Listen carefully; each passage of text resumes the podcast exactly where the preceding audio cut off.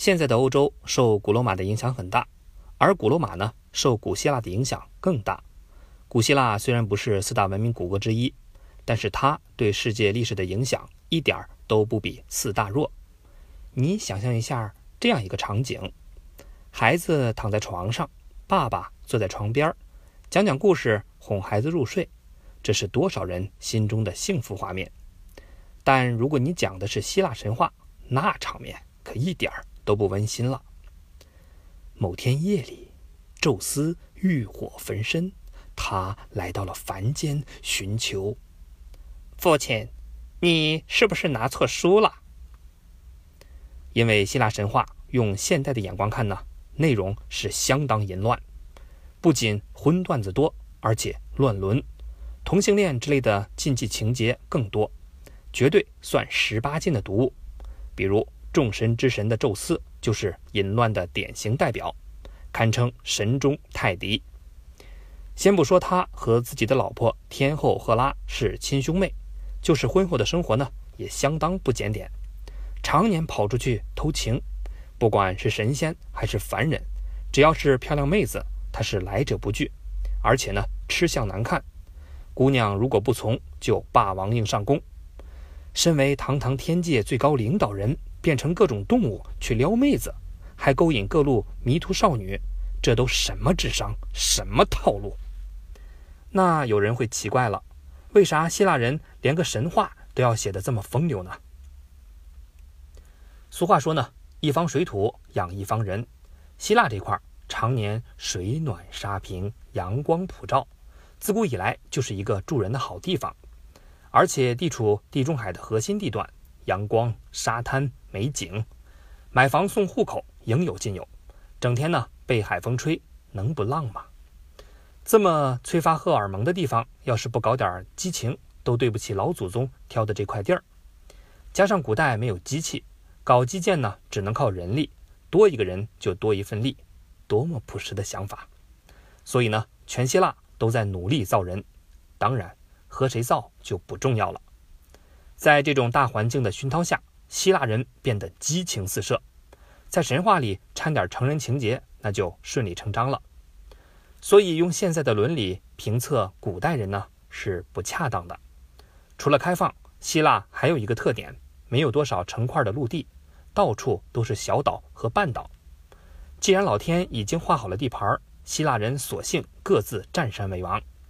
实力强一点的呢，在半岛上圈地；实力差一点的。占一个小岛也敢建国，这些国家基本上只有一个城市大小，所以呢也被称为城邦国家。古希腊最多时候有几百个城邦。我记得有一年呢到澳门玩，路过一个隧道，当时导游说：“各位朋友，这里是我们这里最大的隧道。”我当时和他说呀：“这要在大陆，我们一般管它叫桥。”要是你活在古希腊，玩个崩弓子都不要使太大的力气，万一石子儿打飞了，分分钟就是武力入侵邻国的大新闻。这些城邦虽然小，文明呢却非常发达，被称为西方文明的摇篮。其中最先进的就是雅典，多先进呢？早在公元前很多年，雅典就超前的搞出了民主制度，因为没有国王，国家大事呢都是通过开会来决定。国家政治都允许插嘴，哪儿还有什么禁忌？于是开始深入探讨哲学、科学、文学等等。当然，各领域的成就呢也很大。苏格拉底、柏拉图都听说过吧？他们就是后来诞生在雅典的巨匠，代表了整个希腊的文化，直到今天都是世界名人。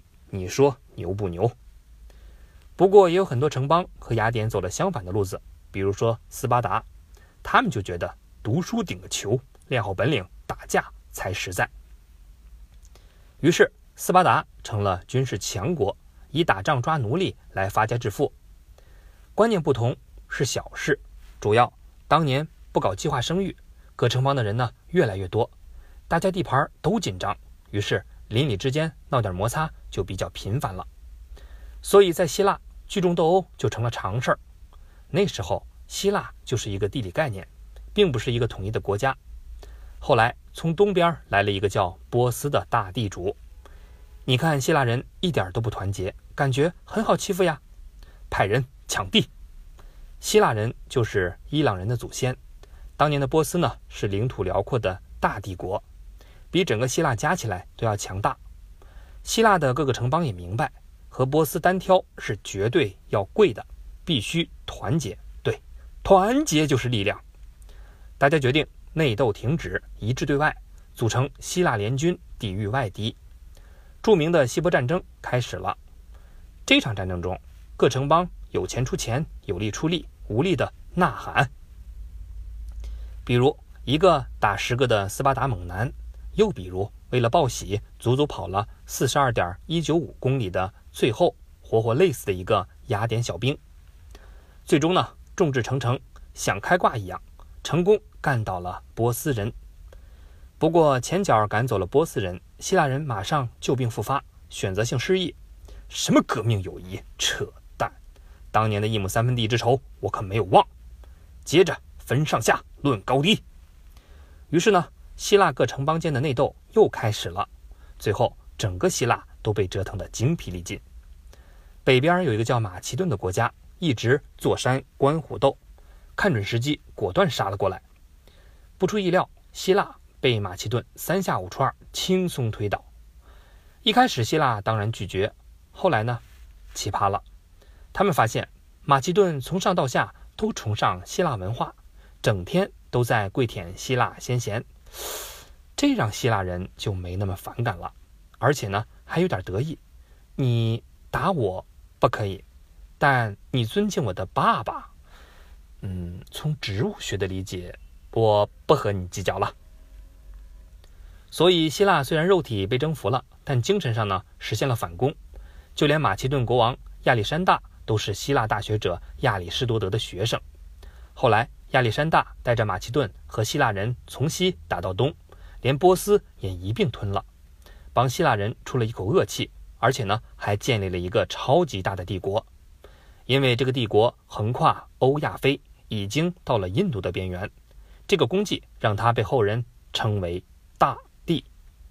自然，被马其顿征服的各个国家也必须得崇拜和学习希腊文化。希腊之光照耀四方，所以这个时代也被称为希腊时代。这个阶段呢，希腊人很美。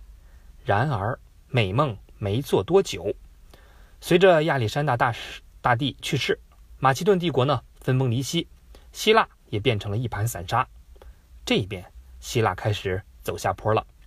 先是被罗马征服了一千多年。后来呢，又被奥斯曼帝国，也就是土耳其人的祖先剥削压榨了几百年，直到1821年，希腊才趁着奥斯曼帝国衰败，起兵造反，宣布独立。谁成想，好日子没多久，第二次世界大战开始了，希腊被德国人摁在地上摩擦，成千上万的希腊人被屠杀。好容易熬到二战结束，希腊人又接着内斗，对，又是内斗。直到一九七五年呢，这场内斗才算停了下来，成了今天的希腊共和国。但接下来就一帆风顺吗？哈哈哈！你小看爱琴海的风了，继续浪啊！为了让人民增加信心，政府呢把福利搞得很漂亮，免费医疗、免费教育，各种福利和北欧看齐。但自己有几斤几两不清楚吗？底子薄又各种糟。还不会赚，恶性循环，最后呢，国家破产了。不但没有增加人民信心，反而呢，还成为国际上的一个笑话。如今的希腊基本上靠借钱为生，而且呢，欠债不还，国家信用等级很低。要不是四年一次的奥运会必须跑到希腊取圣火，恐怕这个曾经辉煌的文明之地早就被人们遗忘了。如果希腊人能够穿越回古代，肯定。会跪求祖先多盖房少打仗，千年之后，这些景点多少可以为国家积攒一些旅游收入啊。